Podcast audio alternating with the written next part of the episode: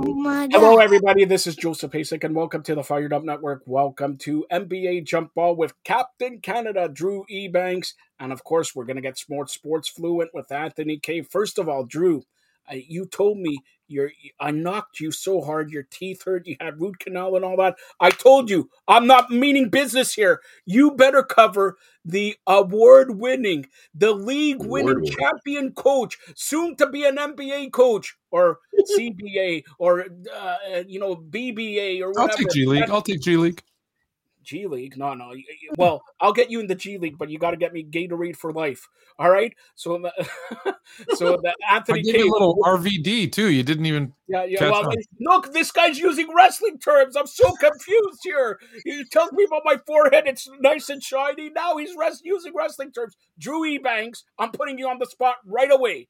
When are you going to cover Anthony K, do an interview with the world-famous coach? When? I need to know the time. Shout out to the GTA Mavericks. Congrats, guys. Great job. Big up to GTA Mavericks. Big up. Drew. Who'd you guys beat? What's that? Who'd you guys beat? I have no idea. It doesn't matter who he beat. Oh, my goodness. It's the champion. Wow. That's great. You got a song, Anthony. Somebody.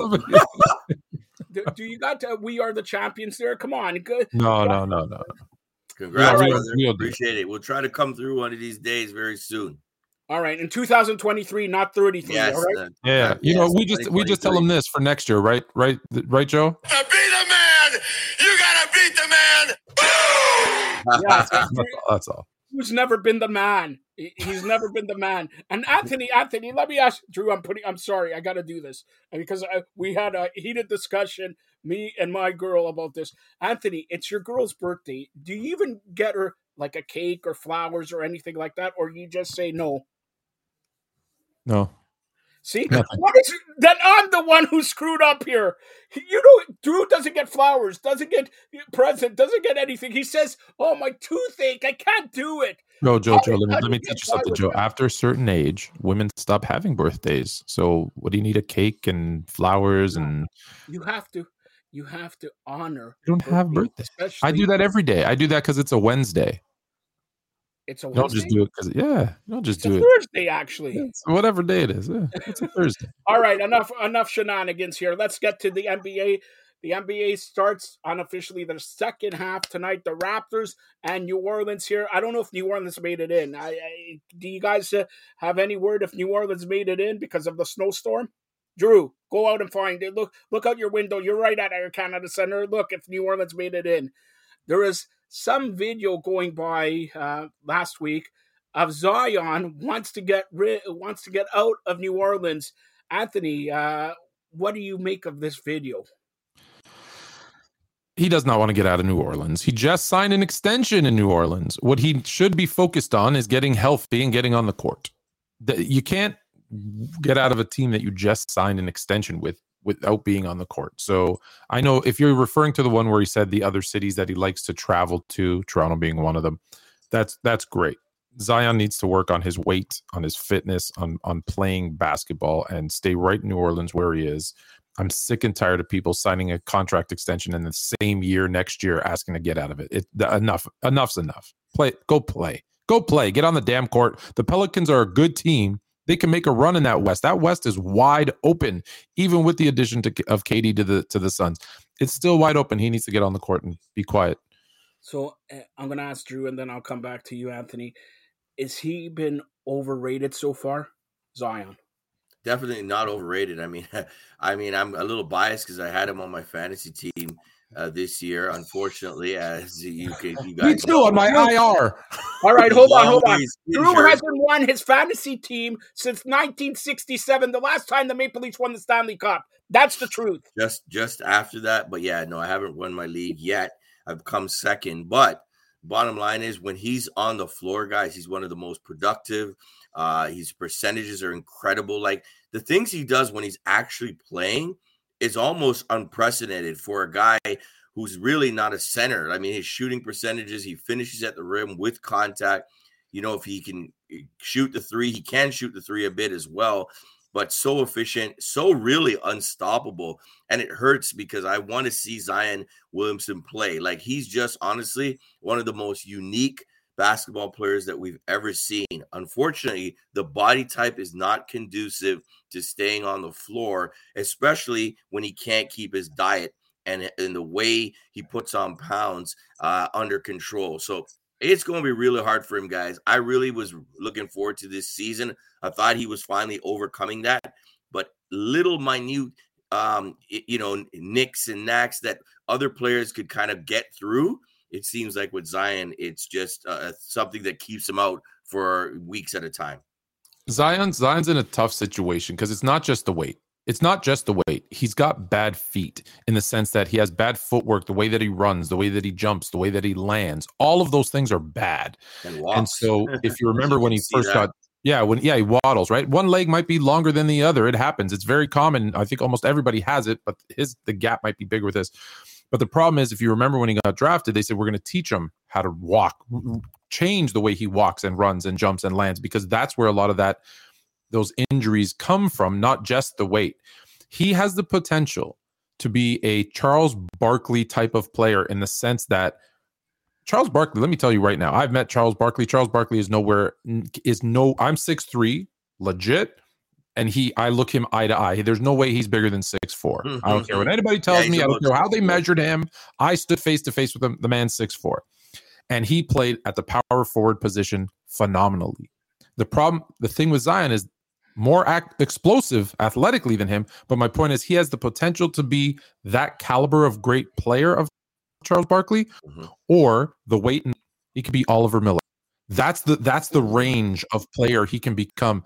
He is, so to Drew's point, so talented. Like, you can't put the word bust on him, because when he has played, it's not like Greg Oden or those other guys. When he's not a bust, because when he's played, he's been phenomenal. Like, top 5 player in the league, maybe top 10 for sure, maybe top 5.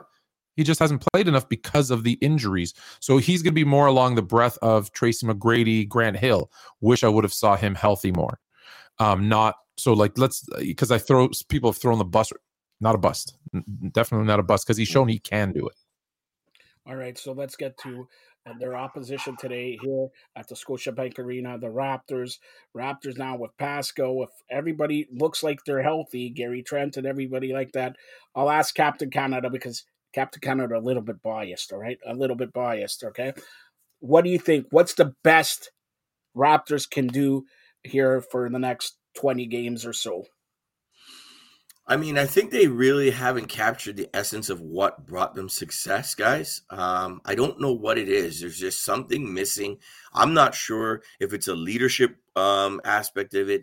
I know that for me, I've been a bit critical of Nick Nurse, just in that I don't see a fostering of the roster as a whole. I see him believing and buying into certain players, but I see other players kind of being left to the wayside. And I think there's no cohesiveness with that roster, and guys knowing, even at the 8th, 9th, 10th, 11th spots, knowing they're going to get consistent minutes. They have to. Well, how do you change that 3/4 of a season in? Well, I mean, that's not easy, but this team has experience, guys. We're not talking about, a young squad that's out there in the league that hasn't done anything. There's enough veteran experience for them to be a lot better. But I believe it starts, and I always say this at every single level, it starts on the defensive end. If you're not going to commit defensively, you're not going to win a lot of ball games. And also, when your point guard is basically your shooting guard or your top as far as field goal attempts, and he's only 6 feet tall, that's not going to get it done. They need Fred VanVleet to almost transform his game in this second part of the season to be more of a facilitator, a distributor, and pick his spots when he has to. You look at Jalen Brunson and what he's done for the New York Knicks. I mean, he's pretty much done that. He's got guys involved in the offense, and then when he needs to strike, he does that with great results from it. So I think a guy like Fred needs to adjust his game, but ultimately, if they want to make a run and string together 7, 8, 9, 10 wins in a row, defensively is where they're going to have to get it done. Anthony? So you asked realistically what they can do. So they got 23 games left. For them to have any shot at getting kind of where they want to be, which is that 6th seed, they got to go like 15-8. Doable type of number, which is doable with the team. This team, when you look at this team 1 through 10, they're very talented, right? Again, OG getting healthy would help. Thank you. OG getting healthy would help, because then you have an all-defensive player, you have an all-NBA player in Pascal. Can I just shout out CNN? Pascal Siakam, they called him. What a joke. Wow. Figure out the last names, people. I know I pronounced them wrong, but at least I try. Okay, so you got an all-NBA player in Pascal Siakam, an all-defensive player in OG. You have an all-star in Fred VanVleet. Like, you have a talent. You have a rookie of the year from last year who's, everyone say he didn't drop off. He just, Scotty Barnes just hasn't taken that next step yet. So you have an all-rookie player in Scotty Barnes. You have a shooter who can, you know, put buckets up in a hurry in Gary Trent. And now you have one of the most efficient big men down low in Jakob Poeltl. Like, you have enough talent to go 15-8. That's not ridiculous, right?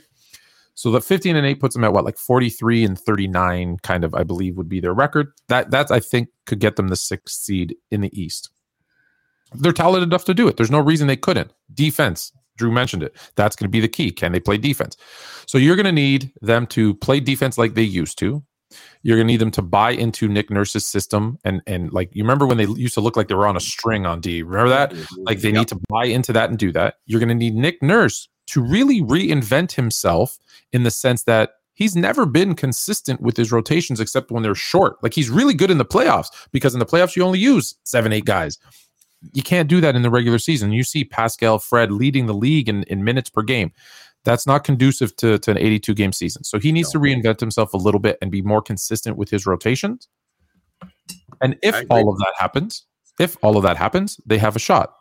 The problem is if it doesn't, and they need to. Oh, sorry, you mentioned Fred VanVleet. And Fred VanVleet, yes, he needs to be that playmaker. We've talked about that enough, so I'm going to leave it alone. If all of those things happen, cool, they're there.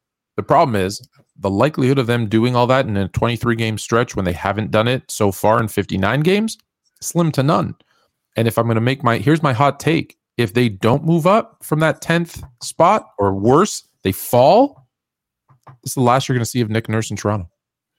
Well, that was my next question here. First of all, when you mentioned CNN, I'm tired of everybody, you know, Barkley coming on and shot. We love Canada. We love Toronto, and they do. But everybody else couldn't give a crap about Toronto. They want to, oh, it's too cold. Oh, I got news for you. In Chicago, it's colder. Sorry, I mentioned Chicago, right?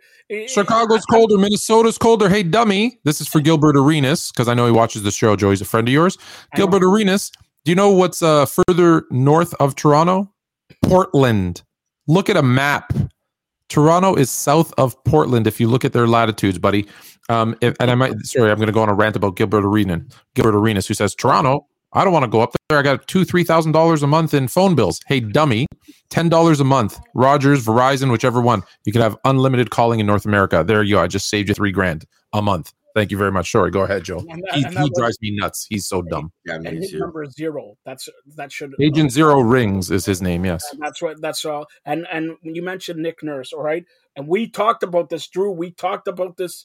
I don't know, 3 months ago. And Anthony, you were here about 3 weeks ago when we talked about. Yes, he won the NBA championship. All right, then what has he done? There's no, like you said, no cohesion. You have basically the same team from the time, except for Kawhi, all right, and Kyle Lowry, from the time they won to now, it's basically the same team, and they have gone downhill a lot. No, well, you take away Kawhi. No, Kawhi, Danny Green, Kyle Lowry, Serge Ibaka, Marcus Gasol. Like, there's a lot. It's a very different team. Yeah, but if you're relying on Serge Ibaka and Danny Green, you got more problems than you know. Put it that way. Okay, so it's like Kawhi, okay, and Kyle Lowry, okay. Those are two big, but come on, you got to step up with your youngsters, right? And they put themselves in a pigeonhole, because I don't have to tell you, Drew. I'll start off with you. Who's the coach of Team Canada? Nick Nurse. And who's the only Canadian team in the National Basketball Association? The Toronto Raptors. Enough said, right? Do the Raptors say you're not good enough to coach the Raptors, but you're good enough to coach a national team? No, he probably loses both. Yeah, I mean, that's a dilemma right there. I mean, obviously, it's going to be hard for him to be disconnected to the Raptors and still be coaching the national team. There will be calls for him to step aside from that role. It could be that maybe he keeps that role, but remember, I'm sure there's other teams that would be interested in him if he was not here also. So if he's out of Toronto, most likely he's out of the national team for sure. I'm not a huge fan of that, even that move, because I didn't feel he really knew all the strengths of all the Canadian players per se. And there were gaps there as far as what the guys who were put on the team actually could do and what they were allowed to do, and that leash they were given based on their skill set. So I think he needs a lot more to get more affiliated and more acclimated to the Canadian system, the Canadian players and talent we have. But yeah, I got to give the guy props. He did bring us in the Raptors a championship. Yes. Some might say some of that is on the backs of what Dwayne Casey kind of built up as well. But how much leeway do we give to Nick Nurse? I really have not seen a level of criticism that I saw for even Sam Mitchell back in the day. So I'm not sure exactly, why that isn't the case. Great guy. Obviously, he's had some amazing schemes, but now it's time, as Anthony said, he has to put up or shut up, bottom line, especially this last 23 games. It's a proving ground. Does the franchise have the confidence to go ahead and go forward with Nick Nurse? I don't mean to. I hope I didn't distract you as I was laughing. I was laughing because you're so politically correct. You were so nice. What you wanted to say was Nick Nurse was hired for Team Canada as a PR move. It wasn't because he was the best fit to be their coach. It was a great PR move. He was the head coach of the Canadian team, Toronto Raptors, their NBA title, and he was very popular, and oh my God, he's doing everything wonderful. And it was a PR move, and a good PR move, don't get me wrong, but that's why he was hired. That being said, Nick Nurse absolutely built off what Dwayne Casey did, and I guess, ifs, ands, or, could have been, would have been, should have been. Does Dwayne Casey take that same team with Kawhi to the title? Maybe we don't know. We'll never know. It was Nick Nurse got in and got it done, and congratulate him and thank him. And you're right, great guy, great coach, especially on the defensive end of the ball. But what confuses me is that what Toronto as an organization does so well, maybe better than any other team, is develop their young players. If you look at the people that have gone through the 905 and Siakam, VanVleet was undrafted. There's numerous Colocal, Powell, there's so many great players that went through the Raptors system, through that 905 system, and became legit stars or really good role players in the NBA, all because of that 905. So 905 does a great job. Toronto does a great job of developing players. Nick Nurse doesn't do a good job of giving them consistent minutes, because as a young player who's developing, you need to know what's my role, right? And I think that's really the difference between a great coach in the NBA and then everybody else, is that we ask certain players, there's one or two maybe per team that have the ability to be a superstar or star caliber player. There's one or two max. The other 11 guys on that roster or 12 guys on that roster have to know their role and play their role to the best of their ability. But if you make that role inconsistent, if you change that role, if you don't make it clear what their role is, they're going to fail. So it's weird to see that 905 does this great job of developing a player, and then it just kind of falls apart, right? A guy like Koloko, I think part of his frustration is, hey, I'm being developed to do this, but now I'm on the court, and one day I'm doing this, the other day I'm doing that, then I'm not playing, and it's confusing. So concerned. You make some amazing points, and we've talked about this, Joe, many times. That synergy, that synchronicity between the 905 and having a G League team, within arm's reach of your pro team, to the point where some days you can have them play in both leagues, which is incredible. But yeah, that fall off, or that what's the word I'm looking for? There's a disconnect between much like the Raptors. But what they preach and how they're unified on the 905.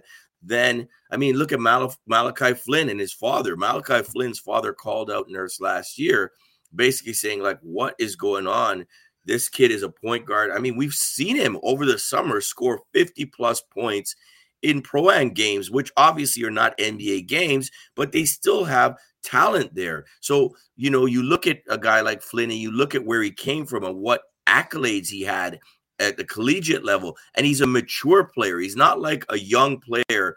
I would think he could come right in, guys, and fit in to the Raptors system because they usually don't necessarily play young guys a whole lot all the time. Yeah, Scotty's a bit different. He's a point forward. He can dribble up the ball. He can do a lot. But you see, again, now the way that Scotty's game has come down. And again, the injuries forced a lot of changes in the lineup, but also where is that consistency? Where's the confidence in the players that want to play this game for the Raptors? So they need to get a hold of that, and they really need to instill better confidence in these players because they don't know from one game, as you said, Anthony, are they playing big minutes or not? Two things you guys mentioned and great points by you guys with Nick Nurse, a great PR stunt, but also Anthony forgot somebody in Canadian basketball likes him playing guitar, loves him playing guitar. I know this for a fact. And second of all, I thought you were laughing because you sent me a text. You wanted me, you and Drew to basically draft the All-Star team. What a bunch of hooey! This was the All-Star game. All right, even let's talk about Super Saturday or NBA Saturday night. Anthony, okay, we talked about how you were going to watch NBA All-Star Saturday night. I was going to watch Elimination Chamber, Sami Zayn in Montreal and everything like that. And then you had a G League player steal the show. Or in your opinion, did he steal the show? He was the only bright spot of the weekend. Mac McClung. I need to rewind just really, really fast, just quickly on Malachi Flynn. You brought in another little guard, right? You brought in another little guard because he can shoot threes, and you don't put him in a position where he's getting open threes to shoot him. So you should have just drafted Desmond Bain. He was the next pick in the draft. Just pick him, then at least get some defense. But anyways, the All-Star weekend was the worst. It wasn't just the worst All-Star game ever. It wasn't just the lowest viewed All-Star game ever. It was the worst All-Star weekend ever. And I'm not even blaming the NBA. Utah, Salt Lake City. I'm not even blaming the boring Utah. Have you ever spent any time in Utah? I've never been to Utah, no. I was driving from I lived in Denver and I was moving to San Francisco, and I drove Denver to Utah, spent a couple of days, and then San Francisco.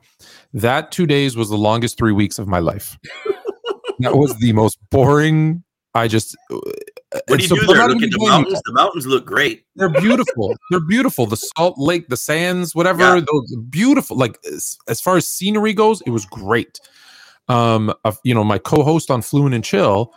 Jermaine Womack played university ball at Utah, and he'll tell you there's nothing to do. It was great. We never got in trouble because there was literally nothing to do.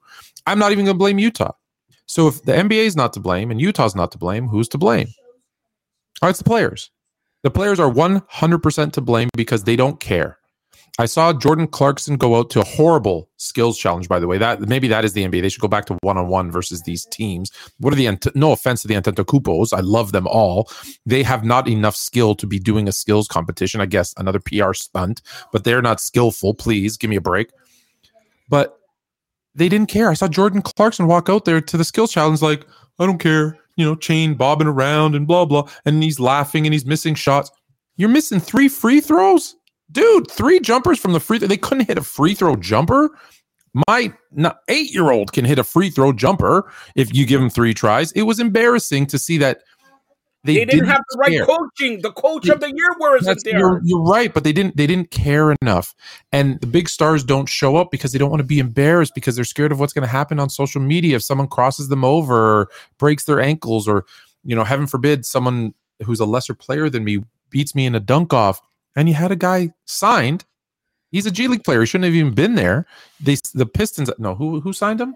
Philadelphia. Philadelphia signs him just so he can compete. Let's be honest. He's not going to be on that roster. They just signed him so he could compete in the dunk contest. Well, then do what I said, which is bring in G Leaguers, bring in right? The guys who just dunk for a living. So at least it's entertaining. At least thinking about that when I saw him, I was thinking exactly what you had said. Yeah. You were bang on. Because you know what? Have LeBron James, Ja Morant, Michael Jordan, Dominique Wilkins, Judge Dr. J, sit there and be the five judges. Mm-hmm. Vince Carter, whoever. Have those guys, have the NBA's greatest dunkers be the judges, and what a thrill for a guy who, that's what he does for a living, is dunks the basketball, to come to an NBA stadium in front of all these fans and have Michael Jordan, Vince Carter, and LeBron James judging my dunk contest. And I said, the winner gets the $100,000, keep that the same, and a 10-day contract to the host city. So the Utah Jazz give him a 10-day contract. Let's see what you can do. It's just G League. It's 10 days. You're only going to practice. You're not going to. You can do that. No problem. What a great opportunity. You're going to get the best dunkers. You're going to see those 720s, those full somersault dunks that we see in these highlight videos, but in front of the world stage. I think that makes it more entertaining. Guys don't want to do it? Fine. Either that or scrap the whole All-Star game because it's horrible. It was horrible. Yeah. All right. So ratings were bad. First, okay, the All-Star game. I've been a big proponent for hockey to make the females play with the males. Marie-Philippe Poulin play with Sidney Crosby and all that. I know that WNBA is not in season, but it can't be any worse than what we've seen on Sunday here, because that was crap beyond crap. All right?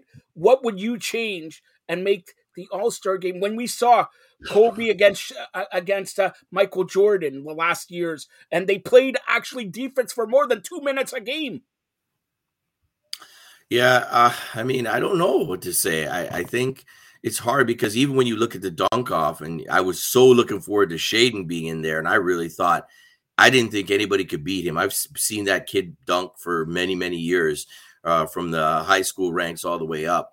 And that's the thing. When you don't get your best players, when you don't get the Ja Morants in the dunk off, and you don't have your best shooters necessarily, all of them in the three-point shootout, there is a letdown there. And the game has to be competitive. I mean, it's not that, we hope anybody gets injured, but that was actually embarrassing. Like, watching that game, it made no sense, because even before, guys, years past, it wasn't a free layup line.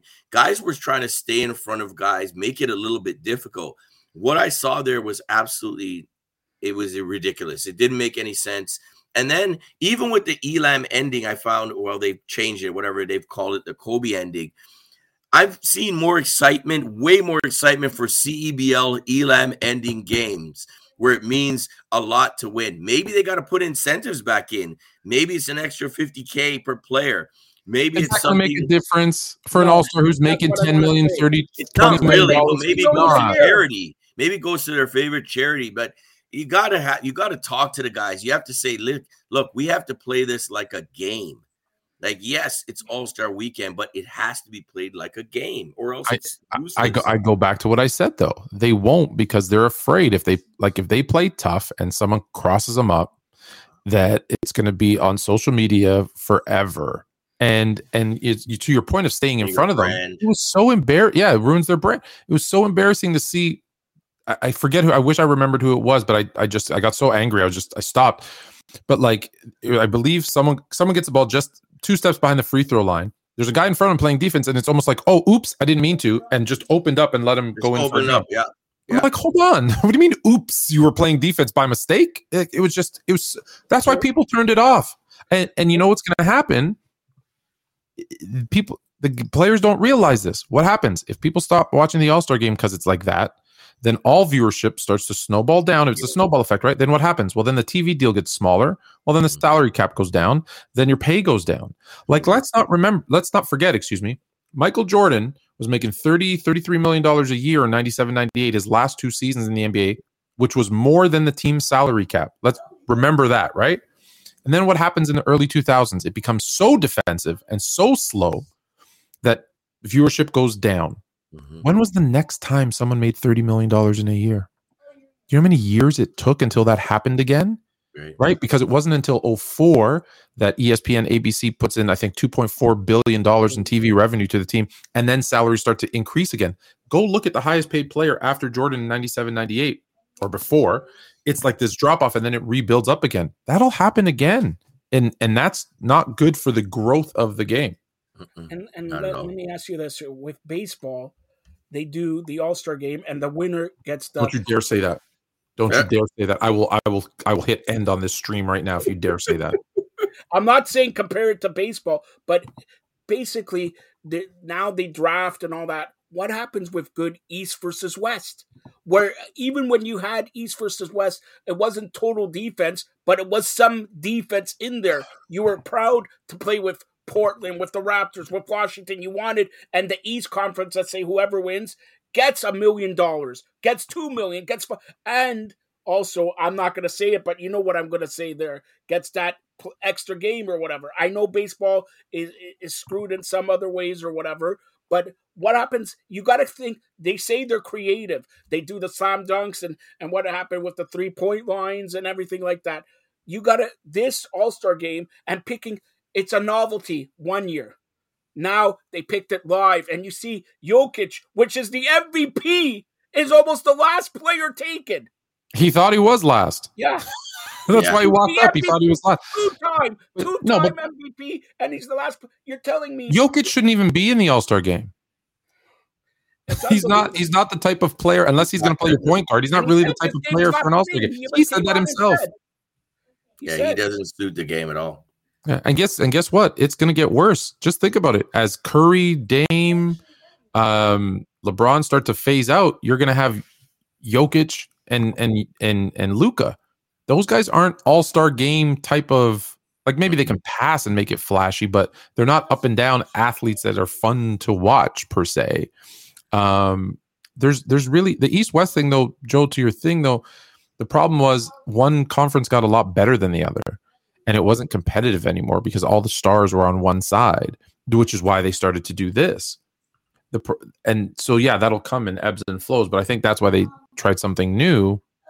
I don't know. If the players aren't if the players don't want to play, if the players aren't competitive, this game could have been competitive. Mm-hmm. Both teams have tons of talent. They just chose not to. That's the problem. But how do you get them to do that?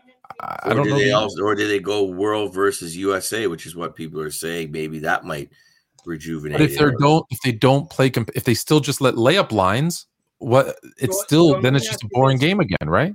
I'll start off with Anthony here. Does this diminish 55 points from Tatum? 55 points from Tatum. Is that what he scored in the All-Star game? Yeah. I didn't even know.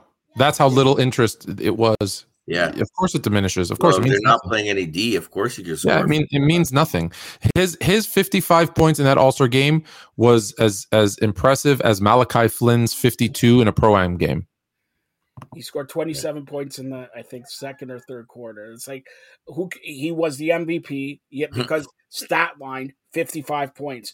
Why don't they have, if they want to put some, like you said, G League player or rookie, have them on the floor or have the ladies on the floor. At least give me something that we could see. Everybody could have, Drew with his torn Achilles could have dunked and could have had 4 points. Once he had 4 points, I would smack him around.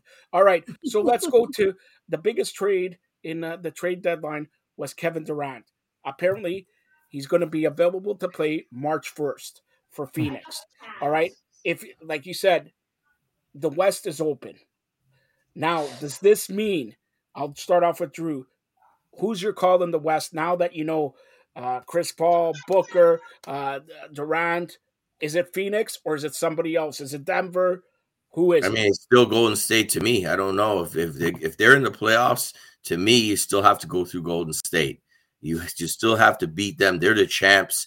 They're the guys that basically, if they're healthy, you have to beat the man. You have to beat the man. If they're healthy, doesn't matter what position they're in. I give it to Golden State until somebody knocks them off.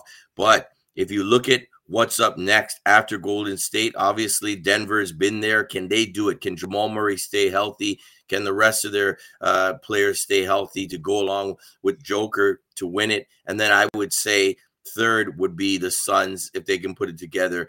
Their success is key and contingent on their health, especially that of the playoff guy who goes down all the time in CP3. So those are my picks there coming out, but I still think it has to go through the Golden State Warriors if they can get into that playoff spot and be there and be healthy. Anthony, is this the last chance for CP3 this year and maybe next year? Oh, for CP3, yeah. Yeah, 100%. I don't think he's in the league in 3 years. So this year and next year, probably that's it for him, which is good. He's on a team now where he should be the fourth option. This is a team where he should really go into old man mode and be like, hey, I'm going to feed KD, Book, and even Ayton and get them going. Like, I want to have 20 assists more than I want to have 20 points. That should be his mentality going into this. Will he do that? I don't know. Is he capable of doing it? 100%. I just don't. My thing with Phoenix is this. Yes, I agree with Drew. Look, it's as long as Golden State's in the playoffs, you got to go through the defending champs. I'm a strong believer in that. That being said, Denver. Is Denver legit? Are they frauds? Like, they've never been together long enough, and they're just, we don't know what to expect from them. We know that Jokic picks up his game in the playoffs statistically, but he only had Murray, I think, that 1 year in the bubble, right? That's all we ever saw them together. So there's a big question mark in Denver. Memphis, so that's, Memphis was my preseason pick, but they got to be consistent, and they're not. They're still second in the West. It's not, people are just discounting them because after that thing with Shay getting thrown out of the lounge, they've been really up and down. The Kings, do we trust the Kings? No. That's why I say the West is wide open. Do we trust the Clippers? Heck no. The San Diego Paperclips who never know what to expect. Dallas? You think Kyrie and Luka with no defense are going anywhere? Right? New Orleans? Is Zion healthy? If he is, maybe. If he's not, no. Minnesota? The best news they got was, I believe, Cat might not be coming back, because with Cat and Gobert, they were terrible. It took Cat getting hurt for them to figure it out and get better. So yeah, I think Golden State's the only team, again, but are they healthy? Right? You say KD's going to come back on March 1st. Which KD is it? If it's the KD from the first half of this season who was playing defense, scoring at an all-time efficient rate, like 60+% from the mid-range, like he was ridiculous the first half of this season. If it's that guy, it's going to be hard to beat the Suns. If it's a guy who's coming off an injury, who might get injured again, it's literally wide open. There's no, I don't even have an answer for you. For the first time, I'm not more fluent. I don't know. So I'll stick with Golden State. Why not? You gotta beat the man. That's all I can say. All right, be quiet. I'll give you the figure four. Now, look, here we got a couple minutes left, so let's take it to Canadian basketball. You're the captain, Canada. I still need my royalties for it. Tell us what's happening, Canadian basketball, and anything else. Go ahead. Well, it's funny you mentioned Canadian basketball. Shay was a bit upset too. When we talk about no defense, he was upset that there wasn't any defense. And then when he went into, I think, throw down, LeBron tried to block him. And I'm just wondering if that had something to do with Shea going into L.A. and basically pummeling the Lakers on LeBron's big night. I think that might have been key to figure out where that kind of energy came from on defense for them. Canada, they just named their players for the Window 6 of the FIBA World Cup qualifiers. They've already qualified. They sit undefeated right now.